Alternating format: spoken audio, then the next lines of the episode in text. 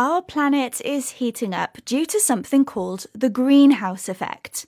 This is one of the reasons why Earth is seeing more extreme weather events, such as heat waves, forest fires, and floods each year. But what exactly is the greenhouse effect, and what can we do to reduce it? Let's first think about a greenhouse. You may have one in your garden. It's a glass structure that protects plants against low temperatures by trapping heat inside. But while this helps your plants grow, Earth is trapping heat in the same way, and it's causing global warming.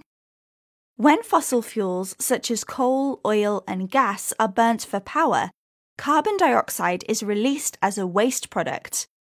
It enters the atmosphere and acts like a blanket around the planet, which means heat radiation can't escape and the temperature increases.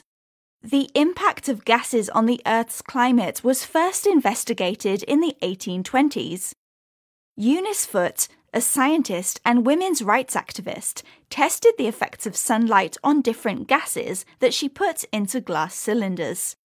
Her results showed that carbon dioxide traps heat more than other gases. The idea of the greenhouse effect was born.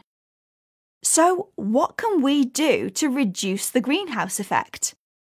The U N recommends using more energy-efficient electrical appliances at home and switching to L E D light bulbs.